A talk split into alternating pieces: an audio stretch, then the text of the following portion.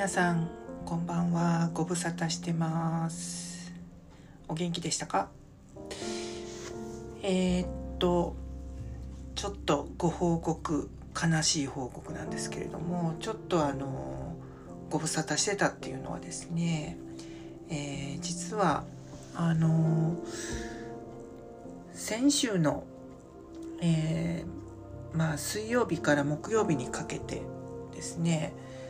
まあ、正式に言うと、まあ、木曜日の朝になるんですけれども、私の父が突然なんですけれどもちょっと亡くなりまして、はい、えー、まあちょっとバタバタしてた、まあ、先週木曜日以降週末だったんです。うん、あの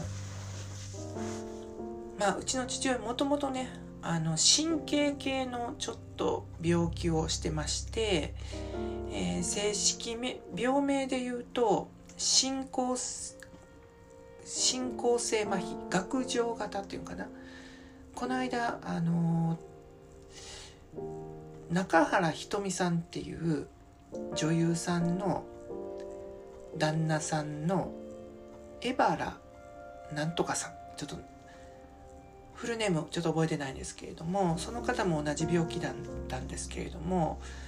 角上型進行性麻痺だったかな、まあ、いわゆる神経がちょっとこうあの障害があってこううまく動けない、その、まあ、似てる病気でいうとパーキンソン病みたいな、まあ、ちょっとこう動きが鈍くなってだんだんこう体が思うようにこう 動く、動かなくなってくるような、まあ、病気をもうじゅうごねん以上かな、あのー、患ってまして、まあ、最初の頃はね、まあ、ちょっと動きが鈍いかなぐらいで済んだんですけれども、やっぱりここ数年はもうほぼ、まあ、寝ている状態、寝たきりな状態で、まあ、寝たきりな状態で、まあ、介護認定も受けてたんですけれども、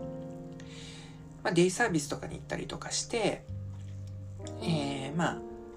話しかけるともちろんあの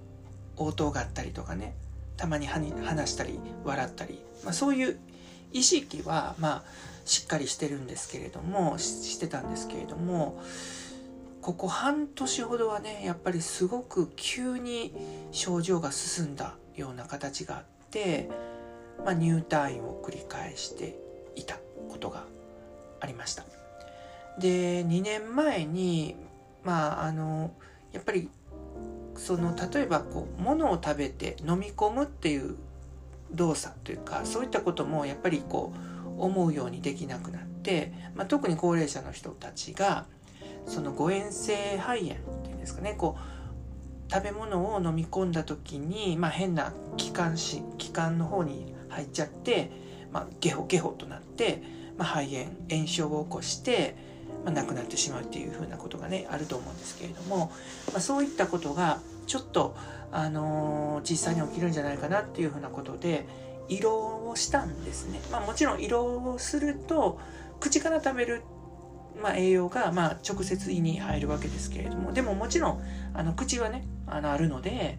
まあ、たまにその流動食というかゼリーとか液体とか、まあ、そういったものは別に口から食べても食べることはもちろんできるので、まあ、胃ろうににねんまえ変えたんですけれども、まあ、確実にねやっぱり栄養がいくのでね、やっぱり栄養がいかないとやっぱ人間の体ってもう確実に弱っていくんですよね。そうすると本当に、まあ、最悪の場合なくなってしまうということもあるので、まあ、その胃ろうにするかしないかっていうところもですね、やっぱり今結構胃ろうにすることで、まあ、その生命が長引くっていうことはいいんだけれども、まあ、その分家族なりの介護が必要になってくるっていうところがあったりとかして、で、まあ、そんな胃ろうまでしてまでもその行きたくないみたいなことを、まあ、生前に、えーまあ、言っている人などはですね、まあ、胃ろうせずに食べれなくなって、まあ、栄養が行き届かなくなって、まあ、死, 死に至るみたいな、ね、方も、まあ、そういうことを選択する人もいるんですけれども、まあ、うちの場合はまあね、あの私のおばあちゃんがね、あの実は同じような父と同じような状況で、まあ、最終的に胃ろうしてご、ろくねん生きてはったんかな。だからその間はまあ父と母がまあ介護してたんですけれどもね、まあ、父の場合はまあにねんかんでしたね。でもまああのだからまあおばあちゃんの分があったので、まあ、父を父の分父もですね胃ろうにするかどうしようかっていうふうなこと結構家族の中でも悩んだんですけれども、でもまあ幸いね父の場合はそんなにもう全くこう口から食べさせてはいけないっていうことでもなかったので、まあ、先生もひょっとしたらあの口から食べる訓練を同時に進めていくと、まあ、最終的にそっちが機能が発達すれば胃ろうをやめることもできますよ。まあ、胃ろうってね、あれ閉じるお腹にね穴開けるんですけど、お腹ってねやっぱりこう穴開けてもこう閉じてしまうのでね、あのそのまあ胃ろうにしたけれどもまた戻すっていうこともできるっていう話だったので、まあ、ちょっとでもこう元気でいてほしいのでっていう形でまあ胃ろうにもしたんですけれども、まあ、結局ねまあもちろんあの健康ってかね栄養はいってたので本当顔色も良かったんですけれども、まあ、そのそれ以外のね部分でちょっと神経の方がちょっとまあ思う以上に進んでしまった麻痺がっていうふうなところで、まあ、いろんな、えー、炎症を起こして、まあ、結局、まあ、誤嚥性肺炎ということがですね あの、あれだったんですけれども、まあ、死の原因になったわけなんですけれども、まあ、その背景にあるのが拡張型進行性、えー、麻痺っていうねことです。あのー、まあ今年今年というか年末年始もねちょっとその腎臓の方のね機能もちょっと落ちてきた落ちていたみたいで、まあ、つまりあのおしっこがうまく出ないっていうねことです。まあ、それもやっぱり体にとっては非常に負担だと思うんですけれども、まあ、それでも入院してたんですけれども、その年末から年始にかけてでいちがつのじゅうくにちかなに一応その炎症反応も腎臓の方も機能も回復したし、もう今がチャンスだみたいな形で、まあ、退院して実家に戻ってきたんですけれども、まあ、そこからまあいっかげつもねちょっとまあ約いっかげつぐらいかな、この間のにがつのじゅうろくにちのね朝だったので、まあ家族がまあ見てたのが、まあ、実際にはそのじゅうごにちじゅうろくにちのまあ、えー、れいじごじゅっぷんぐらいだったんですけれども、まあ、その時にまあ看護師さんに来てもらって、でそのまあ家に訪問なんていうん、なんていうんですか、そのお医者さんがまあ診察っていうかね、病院に行くのがなかなかやっぱり大変なので歩けないので、その訪問してもらうその訪問介護訪問介護じゃないなそのお医者さんに、えー、昼からお家に来てもらってちょっと診察してもらうっていう風な、まあ、そういうサポートを受けてたんですけれども、まあ、そのお医者さんも夜何かあっても電話してきていいよっていう風なねことだったんですけれどもね、あのまあちょっともう来ていただいてもね、もうそのちょうどじゅうごにちから日が変わってから急にねあの急変したっていう感じなんです。その、まあ、じゅうさんにちのげつようびかな、ちょっと熱が出る出たっていうことで、でまあ急遽病院の先生に来てもらうと、まあ、ちょっとあの抗生物質を打ってもらって、ちょっと体調が悪いですねっていうふうなことだったんですけれども、そのそれでじゅうよっかのねバレンタインデーの日はね割とこう落ち着いてたんですよね。でもまあその次じゅうごにちのすいようびですよね。まあ朝リハビリの先生が来た時、リハビリの方が来られた時にちょっと様子がおかしいなっていうことで酸素濃度を測ってもらったら、まあ通常健常者の方であればね、まあ、ひゃくちかくあるんですね。きゅうじゅうはちとかきゅうじゅうきゅうとかなな、はち、きゅうぐらいあるんですけれども、じゅうごにちの、まあ、朝リハビリの先生がちょっとおかしいなっていうことで酸素濃度測ったらさんじゅうはちしかなかったんです。もうだいぶ呼吸が厳しい状況で実は私水曜日に帰る予定だったんですけれども、まあ、月曜日のじゅうさんにちの月曜日にちょっと熱があってちょっとあのしんどそう大変な状況ということで、でもまあちょっと仕事があってすぐに帰れなかったんで水曜日に帰る予定だったんですけれども、ちょっとその水曜日にまたちょっと用事ができちゃったので、まあ、翌日をね木曜日に帰るっていうふうなことにしてたんですけれども、まあ、その水曜日の朝に、まあ、酸素濃度が低いということで、まあ、急遽また往診に来てもらって、であの酸素マスクっていうものがあるんですね今、まあ、コロナもここ数年あったので家庭でコロナの陽性の人、まあ、療養するときにこう酸素のマスクお家でもできるようなものが、まあ、最近結構あの開発されてるので、それを急遽持ってきてもらって、で酸素マスクをしたと。そうするとみるみるうちに、まあ、あの状態はよ、まあ、良くなったんですね。でもあの一応、まあ、うちの母親が、まあ、な何かあったら困るからということで、何時ぐらいかな、お昼ぐらいかな、お昼ちょお昼じゃないなお昼過ぎてさんじ過ぎぐらいですかね、ちょっと今日帰ってきてほしいということがあって、これは私もちょっとただごとじゃないなと思ったので分かったという形で、まあ、急遽えー、仕事を片付けて、まあ、そのままちょっと家にちょっと寄って荷物まとめて、まあ、実家に戻ったんですけれども、で結局そのじゅうごにち水曜日の夜のしちじぐらいね、まあ、実家には着いたんですけれども、まあ、家族も家族親戚親類もみんなあの集め集まってきてて大丈夫って言ってたんですけれども、まあ、確かにあの顔色はねすごく良かったんですよね。でまあ呼吸も結構激しくはしてるんですけれども、でもまあ酸素がいってるっていう形でね、まあ、落ち着いてる状態だっていうふうなことで、ちょっとこれで持ち直すような感じにあの言われたので、まあ、様子を見てまた抗生物質ってちょっと炎症反応があるので、まあ、それを治していこうっていう感じで、まあ、ちょっと一安心したんですが、そのじゅうごにちのねその水曜日の夜、まあ私もそういう意味でねちょっとドキドキしながら帰ってきたんですけれども、まあ一応落ち着いてるっていう形なので、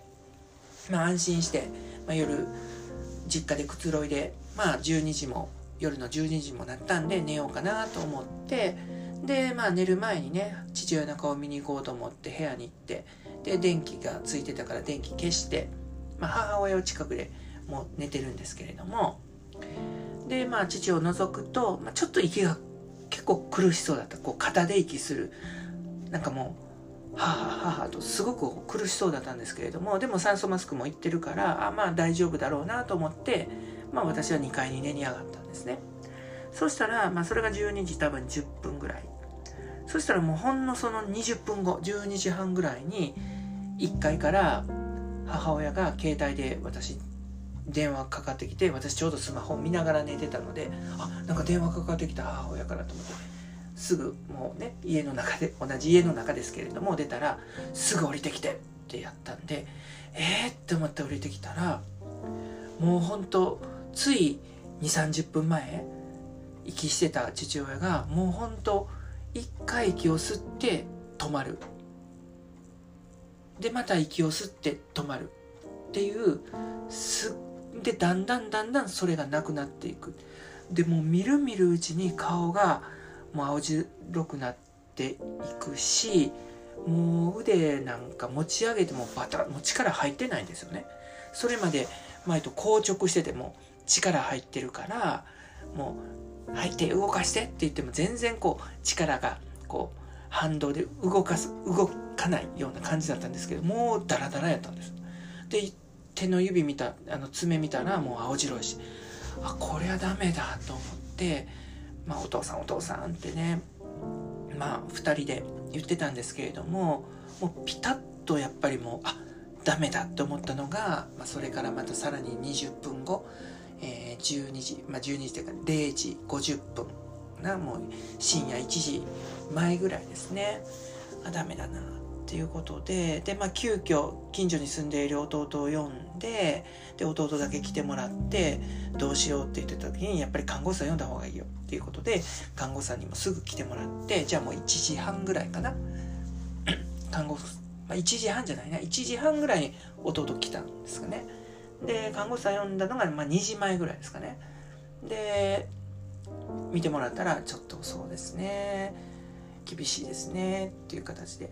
で看護師さんに聞くと、その昼間、そのじゅうごにちの昼間、酸素マスクが届いてした時にすごく顔色が良くなって安定したん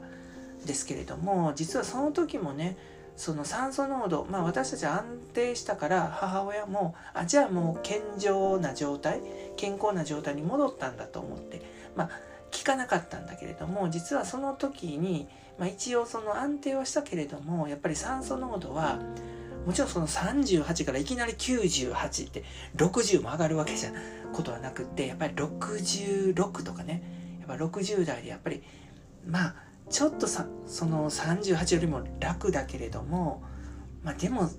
やっぱり厳しい状況だったみたいだし、やっぱり炎症反応もまたさらに上がってたみたいなので、まあ、安定、一見すると安定はしてたんですけれども、まあ、結構、まあ、厳しい状態だったそうです。うんだからまああれですね、後で考えると、まあ、私が夜しちじ帰ってくるまで待っててくれたんかなっていうふうにね、うん、思います。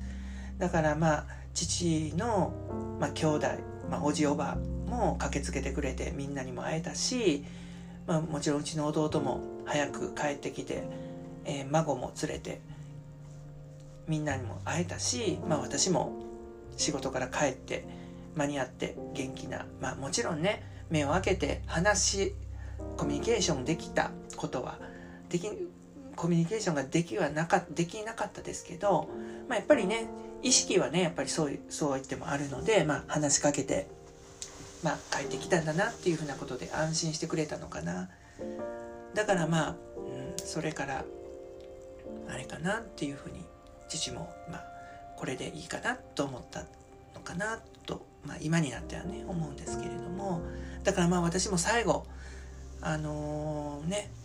まあ、元気ではな元気な状態ではねなかったですけれども、あの意識がある時に戻れてよかったなというふうにね思いました。まあそういうことがあって、あのー、まあ翌朝というか、まあ、じゅうろくにちの朝に、えー、往診に来てもらっている先生に来ていただいて、まあ、その先生が、まあ、見た時間が、まあ、一応死亡時刻、まあ、朝のはちじごじゅうさんぷんかななるんですけれども、でそれから、まあ、死亡診断書書いてもらって、まあ、あとはもう本当お通夜、お葬式のですね、やっぱり準備っていう形で、で朝亡くなったのでね、そのじゅうろくにちのね、また夜にお通夜して、で翌日えー、っと金曜日かな、木曜日、じゅうろくにちの木曜日にお通夜をして、じゅうしちにちの金曜日お葬式みたいな、あの進め方もあったんですけれども、ちょっとゆっくりしてじゅうろくにちはとりあえず家で仏さんの座敷に寝させて、まあ、私と母と、まあ、父を真ん中にしてさんにんでその最後のね夜は川の字になって寝ました。で、えー、翌日金曜日の夜に、えー、お通夜をして、で、えー、っと土曜日じゅうはちにちですかね、お葬式をして、で、まあ、今日日曜日ですけれども、まあ、もうすぐ日が変わっちゃいますけれども、まあ、一連の、あのことが終わって、まあ、私も明日月曜日からちょっと仕事に戻らないといけないことがあるので、まあ、戻るような、まあ、状況にあるっていうことですけれども、うん、でもね、すごく突然のことだったんでね、本当にあのもうなんか悲しむっていうことがなんか未だにやっぱりできないし、まあ本当変な話、こう涙も出ないし、なんかこう未だに信じられないような気持ちも半分ななわりぐらいあるかなって思います。本当突然のねことだったんで、でもまあやっぱりおつ、まあ、家族葬でね、あのー、そういう葬儀場でやったんですけれども、やっぱり家を離れる時はちょっとやっぱ悲しかったですね。これで最後ね、お父さんがもう 生, 生身の体というかですね、こう体身体っていうんですね、形のある状態で戻ってこれないんだなと思うと、ちょっとやっぱりあの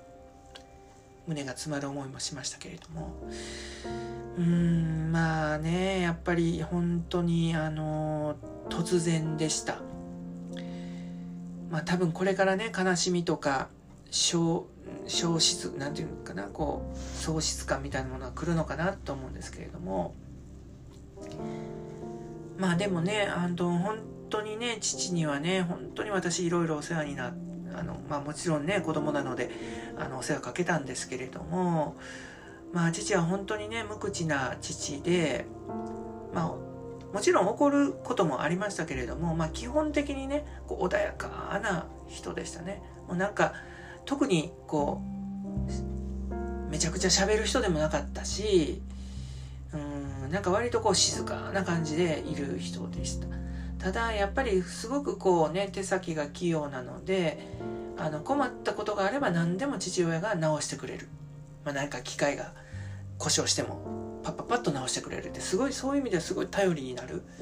うん、父でした。で本当子供の頃はねよく遊びに連れて行ってくれてました。あのうちの父親の、ね、世代っていうのはねやっぱりすごくこうあの、まあ、もちろん普通の一般の会社員でしたけれども、やっぱり経済、まあ、日本経済っていうかな、あの会社の状況も本当にこうイケイケどんどんというかね、本当にこうあの一番ノリに乗ってる時期だったので、まあ基本的に仕事人間だったし、もう海外にも出張行ってたし、まああの割とまあねこういうあれこういうのもあれですけど期待されてた社員だったみたいなので、まあ私が子供の頃はね東京にあの東京の支社に行って、まあ、私たち家族も東京で生活してたりとかして、で帰ってきて、まあ、さらにまたいいポジションについて、まあ、会社をこうあの、まあ、なんていうかなこう盛り上げていったような部署にいて、まあ、そういう本当期待された人で、まあ、あんまりそういうことをね自慢する人でもないし、そういうことをひけらかすような人でもなくて、本当にこう静かな優しそうな、ね、感じやったんですよね。だから急にたまに怒るとすごい怖かったんですけれども、まあ、でもまあ、基本やっぱり仕事好きみたいなね感じでした。でもあのやっぱり私たち子供があの夏休みとかに入った時にはね、やっぱり何かこう遊んであげないといけないなって思ってたのか、まあ、いとことかあの私もいとこ合わせてご、ろくにんいるんですけれども、みんな連れてうちの父親と母親がふたりであのいとこ全員連れて、まあ、海の方にキャンプに毎年ね夏休みのねちょうど私の誕生日がしちがつのにじゅうさんにちなんですけれども、その後ぐらいしちがつからはちがつにかけてですね、毎回こうさんぱくぐらいでこうキャンプにね毎年夏海に連れて行ってくれてました。もうねもうそれが毎年夏の夏休みの恒例行事みたいなね感じで、そんな思い出がすごく多いし、あとやっぱり父のね世代ってこうボーリングがすごくこうあのブームな世代だったので、まあ、マイシューズ持って、まあ、結構ボーリングとかねあの連れて行ってくれてましたね。で父親はねサウス、サウスポーなんですよ。左利きなんですよ。だからもう本当に左でサウスポーでボーリングガーッと投げてこうストライクみたいな感じで、でもだからといって別にその飛び上がって喜ぶだけじゃなく、飛び上がって喜ぶわけでもなく、なんかこうクールにやったぜみたいなね感じで、うわーっとすげえなとかあの思ってましたけれども、まあ、父親が左利きのその名残名残っていうかなあるのかな。私もあの字書いたりお箸持ったりするの右ですけれども、例えば電話に出て受話器持つのは左だし、スマホでメールとか ライン 打つのも左手なんですよね。だからちょっとなんかねそういうところは父親の血を引いてるのかなというふうにね思いますけれども、あとはねやっぱりこうほんまあねいろんなこう大学もね私立に行かせてもらったし、あと本当にねそのままちゃんと卒業してちゃんと就職するかって思ったらあのそういうわけでもなく、なんか自分の好きなことさせてもらって、まあ、もちろんちゃんと働いてはいたんですけれども、でその後ね、あの留学したいっていうちょっといろんな思いっていうかですね、やりたいことが あのあって、まあ、それを実現させてね、サポート、本当経済的な支援ですけれどもしてくれたのもやっぱり父親、まあ、もちろんあとは、まあ、祖母もそうでしたけれども助けてもらったりで、まあ、帰ってきてからもね、なかなかこうきちんとしたプロパーな仕事に就くっていうこともなかなかなかったんですけれども、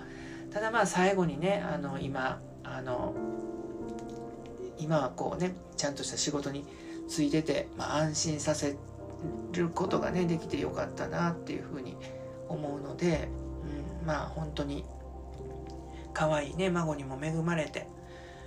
うん、すごくいろんなね旅行にも私もあの父と母をねあの今までお世話になったからもう連れて車で連れて行って温泉に連れて行ったこともありますし、まあ、父親もいろいろ弟の家族と一緒にねあの旅行も何回か行ったし、まあ、それこそ日帰りでもいろいろ近所からねいろいろ行ったし、うーんまあなんかいい人生だったのかなってこう、まあ私なりの視点ですけれども、まあ、父はどう思ってたのかね分かんないですけれども、うんまあね後悔というか悔いの残ることもねやっぱりこう同じねあの親子なんでね、まあ、たまにこう喧嘩するとねもう本当にこうあのひどいことを言ったこともあってたりもしたんですけれども、うん、まあなんか、うん、話せばキリがないなっていうふうに思います。うんね、なんかもうちょっと本当にね、まあ、もちろんね最後は本当にしんどそうだったし、もう本当にあのもうサポートがないとねやっぱり父親も日常生活っていうのが送れなかったし、まあ、母とねふたりで